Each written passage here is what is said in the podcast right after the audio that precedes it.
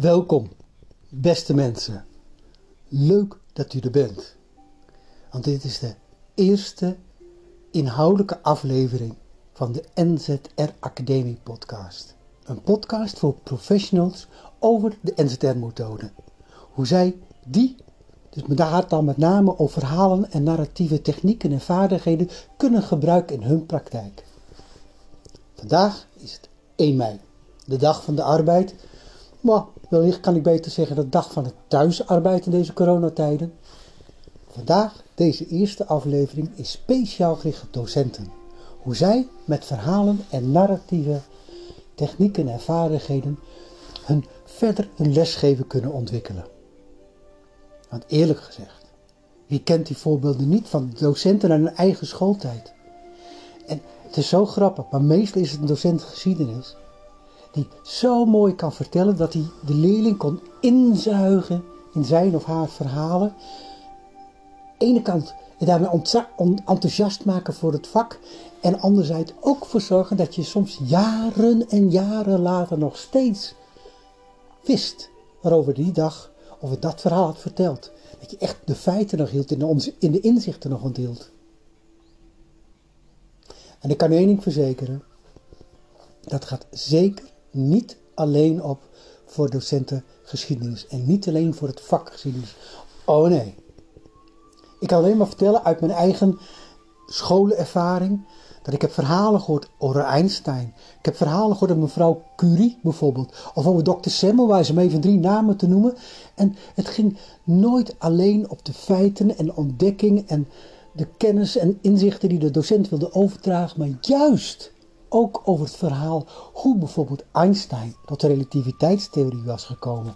Of mevrouw Curie tot de röntgenstralen. Of dokter Semmelweis, die had ontdekt een oplossing voor de kraamvouwenkoorts. En het grote nut van hygiëne, waar we nog steeds zoveel aan hebben deze coronatijd. En juist door die ontdekkingsverhaal te maken van deze drie personages, kan ik er nog steeds, 40 jaar later, ontzettend veel herhalen, oproepen. Ik weet het nog en ik zou het u zelf na kunnen vertellen. Dat is het nut van verhaal en onderwijs. Maar als we praten over narratief lesgeven, het is veel meer dan alleen maar de verhalen. Oké, verhalen kun je prachtig gebruiken als deze ontdekkingsverhalen. Verhalen ter illustratie, verhalen ter uh, uitleg, ter toelichting. En dat kan op elk vakgebied. Maar naast die verhalen zelf, wat u ook nog kunt doen, dat is die totale les, de structuur geeft van een verhaal.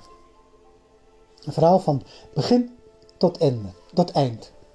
En het liefst, dat is, dat is mijn ervaring, dat te doen in de vorm van een ontdekkingsverhaal. En dat heeft een aantal verschillende voordelen. Eén, dat is de allereerst. Het, het ontdekkingsverhaal heeft een, voor de student of leerling een relatief bekende structuur. En dat betekent dat hij gewoon vrij snel kan volgen. En alles wat er gebeurt een goede plek kan geven. En zelfs als hij even, of zij even van, van afgeleid wordt of even met gedachten afzeilt. Is het dan zo makkelijk weer terug te springen, omdat je weet hoe het verlopen is. Dat is één. Twee, juist door de structuur van ontdekkingsreis, waarbij er ook met verrassingselement zit of een geheim. Wat zal men in het verhaal gaan ontdekken? Kan je het ook boeien? Kan je mee ook de student of de leerling veel goed boeien? En helemaal als je het een beetje spannend vertelt. En de derde, wat ook heel belangrijk is, geeft de student of leerlingen een soort met basisstructuur, waarbij hij de uh, inhoudelijke kant van de les een goede plek in het verhaal kan geven. Weet je, het, is een beetje vergelijkbaar, dus dat vind ik zelf, met het uh, geheugenpaleis. Waarbij je zelf een virtuele ruimte creëert, zodat je die goed kent en dat overal in, dat, in die virtuele ruimte op alle bekende plekken associaties, feiten, uh, dingen die je wilt onthouden associeert. Ik ken zo een docent die techniek daar goed onder de knie heeft en daar zonder enig probleem 100 tot 200 cijfers achter de komma van het getal pi kan opdreunen. Omdat hij elk getal in zijn virtuele paleis, in zijn geheugenpaleis, een goede, herinnerbare associatie heeft gegeven. Als je het echter doet aan de hand van een metaforisch verhaal, zo'n ontdekkingsreis bijvoorbeeld, gaat het nog één stap verder. Ja, je kunt de dingen beter onthouden, je hebt een goede geheugenplek gegeven, laat ik het zo maar noemen. Maar het geeft je ook een soort samenhang. Het zit in de structuur. Je kunt met de personages meeleven, meedenken. Als het goed is, word je daartoe zelfs uitgedaagd. Zodat je ook overzicht, samenhang tussen alle feiten hebt en de inzichten. Um,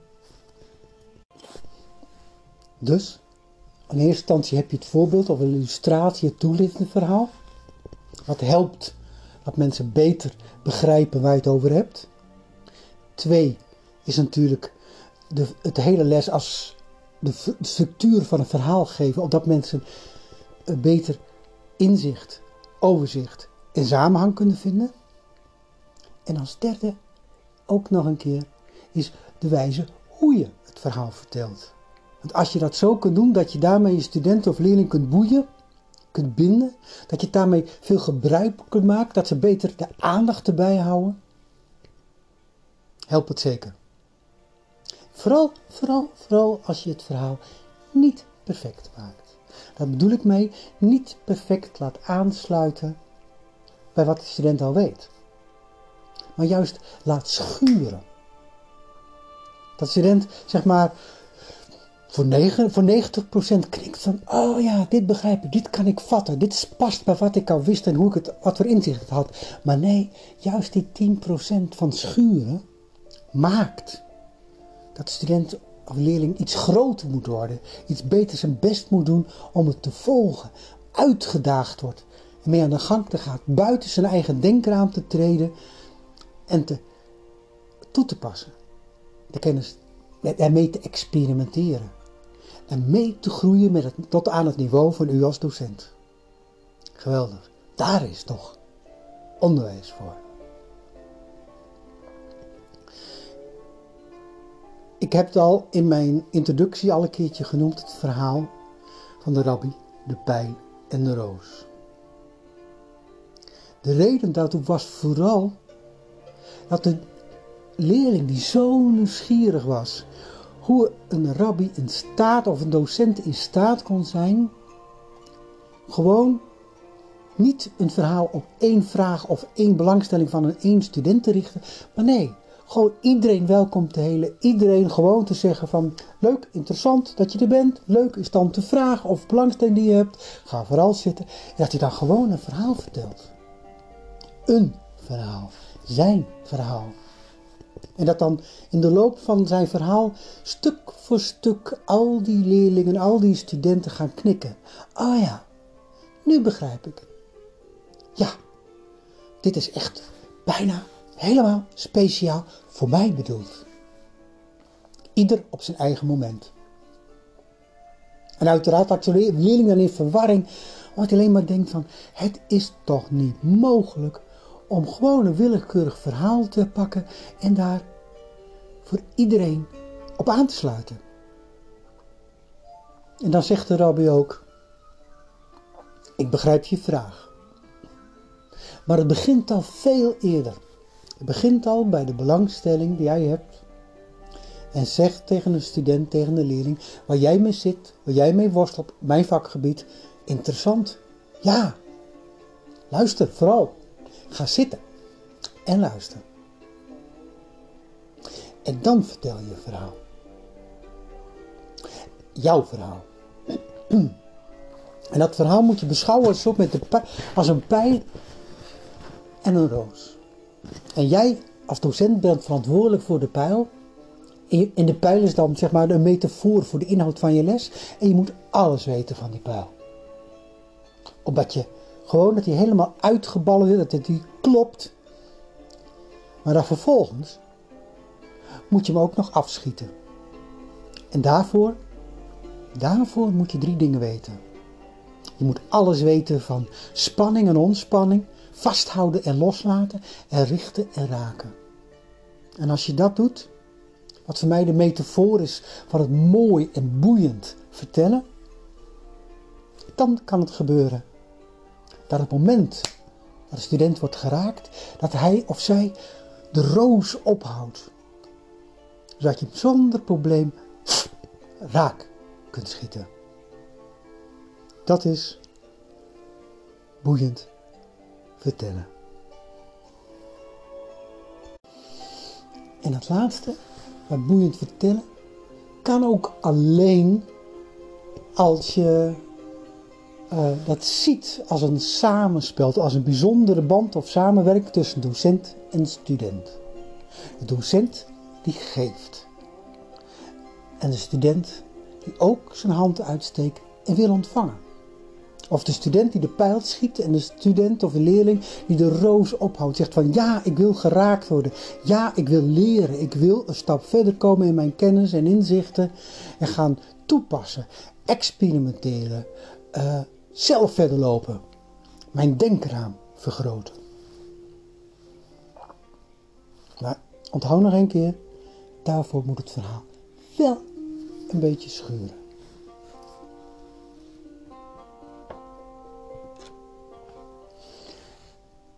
Ik zal in de komende podcast aan deze verschillende gebieden gewoon aandacht besteden.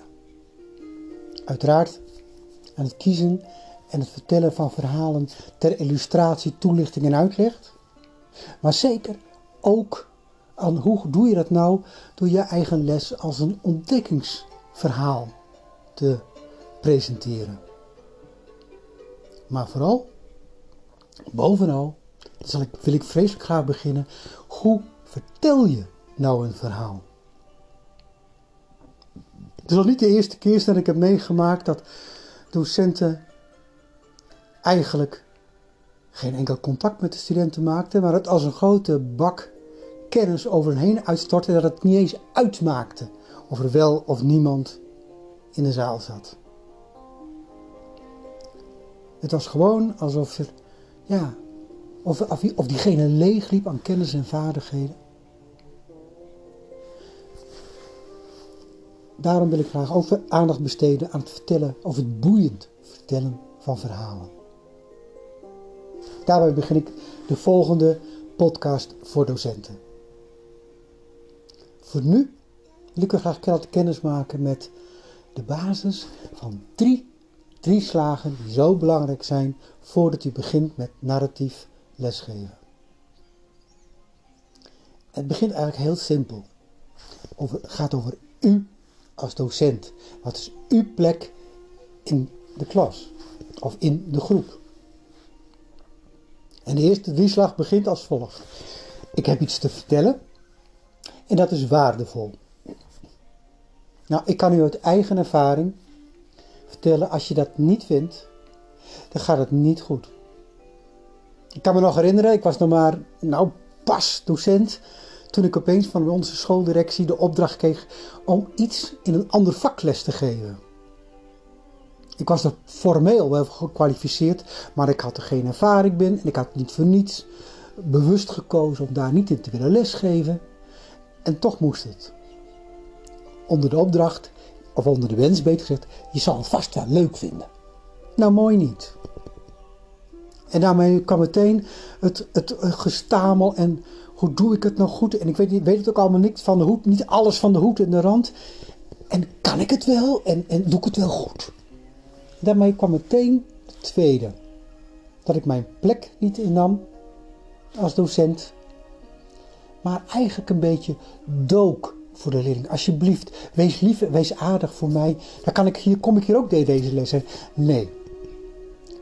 Wat je hebt te vertellen, dus de eerste, moet waardevol zijn. En twee, je moet jezelf ook waardevol achten als docent en die plek innemen als docent. Weet u, het is eigenlijk een klein beetje alsof hij als een one-man of een, in een one-woman show op een toneel staat voor een volle zaal. U alleen op het toneel. Dat is eng, dat is kwetsbaar. En dan toch moet je daar staan en je plek innemen. En ik kan zeker ook een aantal theatertechnieken met u gaan behandelen. Die helpt om uw plek in te nemen, om uw verhaal goed, mooi en gericht te vertellen. En het laatste is meteen, de derde daarmee ook al, al aangeduid. Je moet ook durven. Je moet lef hebben om daar te staan. Dus waardevolle boodschap. Jij moet zelf waardevol zijn in je rol als docent. En je moet nog volgens ook nog even het lef hebben om het daadwerkelijk te doen. Te lesgeven. Eh, het verhaal te vertellen.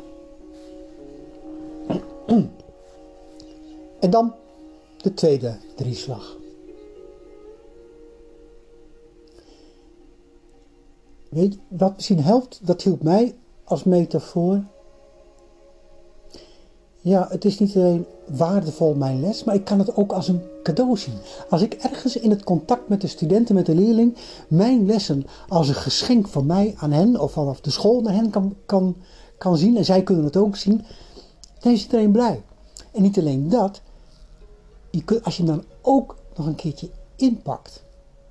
Bijvoorbeeld in de vorm van een mooi verhaal of een aantal andere technieken, maar in dit geval heb ik het vooral over verhalen. En een verhaal is dan, vooral als het een ontdekkingsverhaal is, dat je niet meteen alles prijsgeeft. Een verpakking is echt een verpakking. De student of de leerling moet echt ook moeite doen om het uit te pakken. Naar het cadeau te kijken en te bewonderen en te denken van, oh zo zit het. Ah, nu begrijp ik het. Dank u wel. Ja, nou ben ik een stap verder. Cadeau, inpakken en als laatste moet het wel daadwerkelijk de, uh, geven aan de ander. Ik heb het al even aangestipt. Ik heb het echt meermalen gezien dat er niet werd gegeven. Dat het gewoon of mensen werd uitgestoten. Een van de meest grove voorbeelden is van iemand die, uh, die een of andere recht lessen gaf. En het grappige was, het was zo kenmerkend. Het was les voor volwassenen. Hij stond bij het bord met, en schreef het bord vol met allemaal lemma's en allemaal belangrijke juridische aantekeningen. En het waren bijna allemaal in de zaal juristen en politieagenten. En wat deed het die? Op een manier, juist dat hij zo stond en geen enkel contact maakte, dus ook niks gaf alleen maar praat tegen het bord en schreef op het bord, veranderen al die mensen in de zaal als kleine kinderen. Die kattenkwaad gingen uithalen, propjes gooien, schreeuwen en noem maar op. Eigenlijk de enige keer dat ik het echt intrigerend anders heb gezien,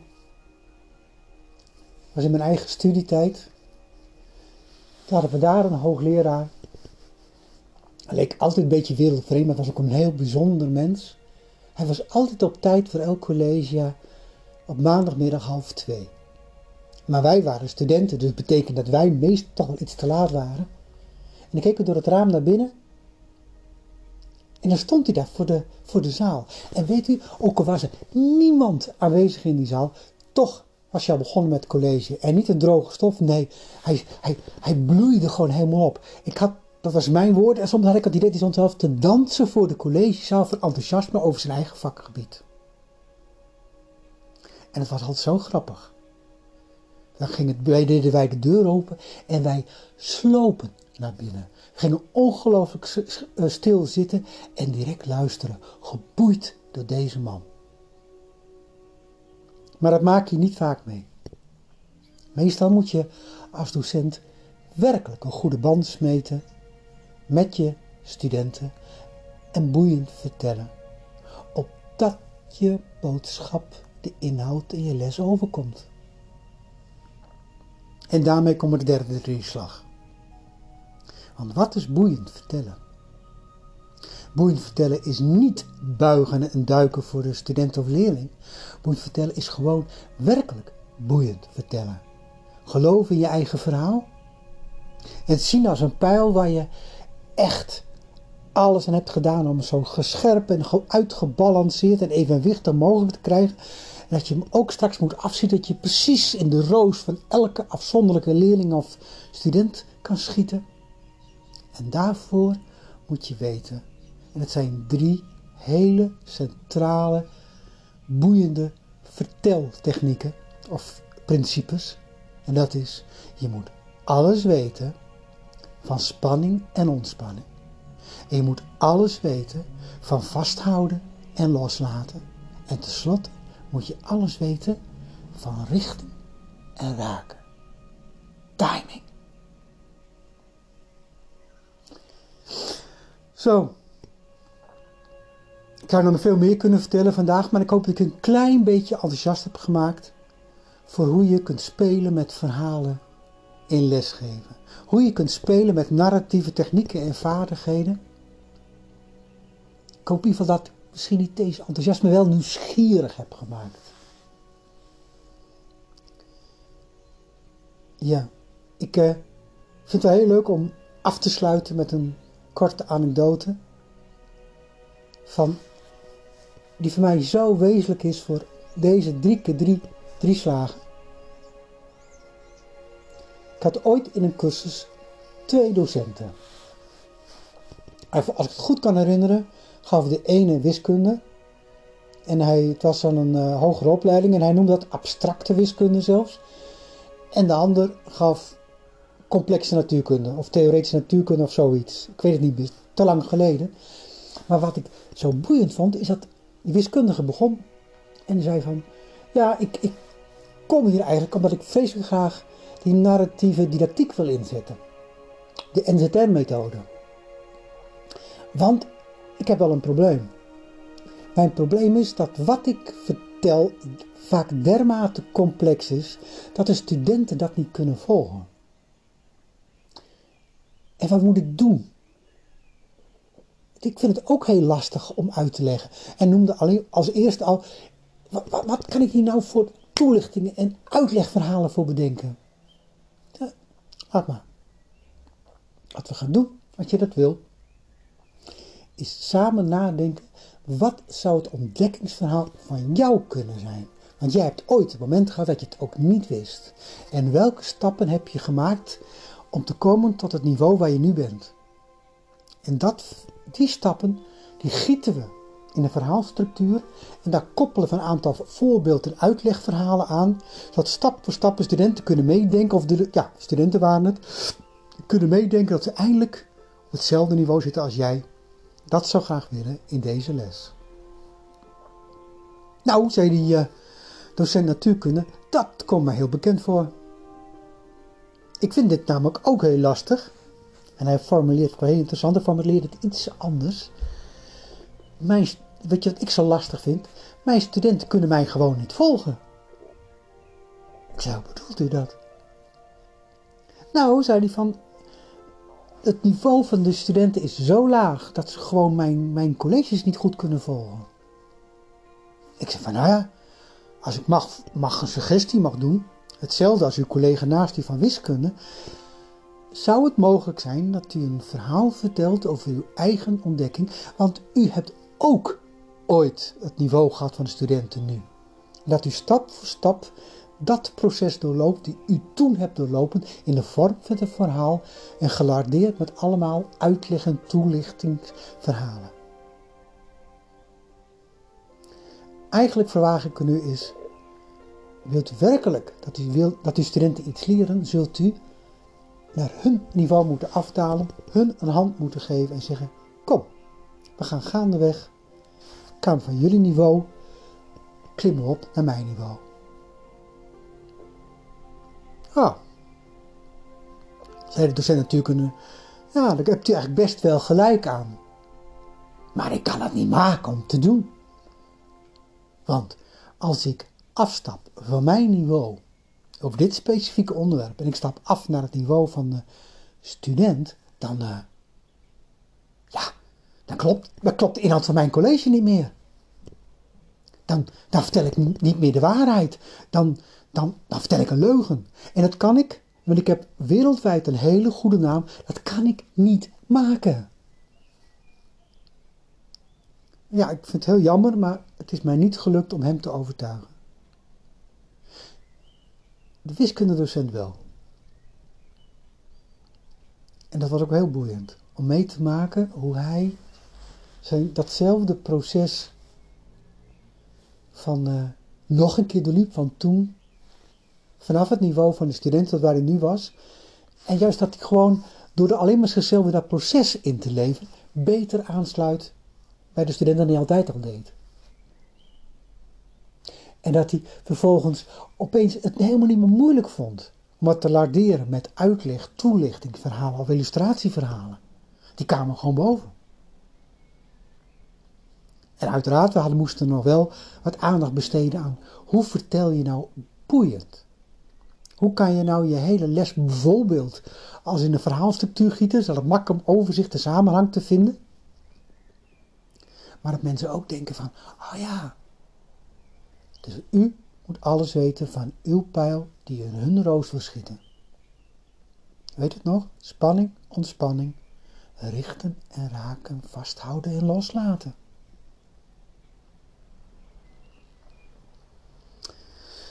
Ja, we zijn aan het einde gekomen, beste mensen, van deze podcast. Voor docenten. Binnenkort komen we terug en dan gaan we heel veel tijd, aandacht besteden aan het vertellen van een verhaal aan zich.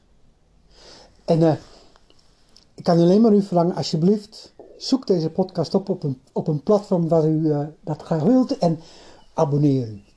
Want dan kunt u ook reageren. Hebt u vragen, wat vindt u van deze podcast? Willen we heel graag weten. En maar hebt u ook vragen, suggesties of wensen? Van harte welkom. En als je het wilt, kan het ook nog via de mail. Marcel.keriduen.nl Marcel, ik zal even Keriduen spellen, K-E-R-I-D-W-E-N.nl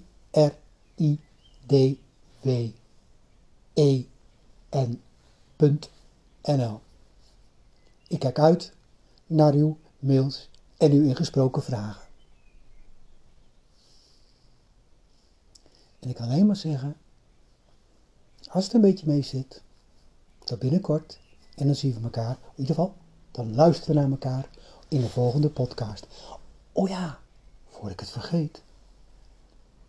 Mijn, een van mijn lievelingscursussen is, wat ik nu in een podcast doe, is geven hier op de universiteit. En het heet dan Storytelling as a Teaching Tool. Nou, soms heet het anders, heet het narratief lesgeven of de NZR-methode in lesgeven. Maakt me niet uit. Maar het is wel een krachtige cursus. Dus hebt u interesse daarvoor? Ik kom met alle plezier ook bij u op school. En of het nou in het Nederlands is of in het Engels, ik doe het met veel plezier. Maar vanwege de coronatijd is mijn, die laatste cursus waar ik mee begon, afgezegd, geannuleerd. Dat vind ik altijd zo jammer. Mensen hebben zich aangemeld, die hebben er zin in. Ik heb er zin in, ik heb me goed voorbereid. Je weet het, alles over de pijl. Dat ik heb besloten is naast deze podcast ook korte online lessen te verzorgen. Hebt u daar interesse in? Dus de eerste zal zijn over hoe vertel je een goed verhaal, didactisch gezien. Nou, Laat mij het weten, dan kan ik u toegang geven tot die lessen. Nogmaals, hartelijk bedankt voor het luisteren. Vergeet u niet te abonneren. En als u wilt, geef ons ook even een, een, een oordeel. Daar kijk ik naar uit. En hoop ik tot de volgende keer.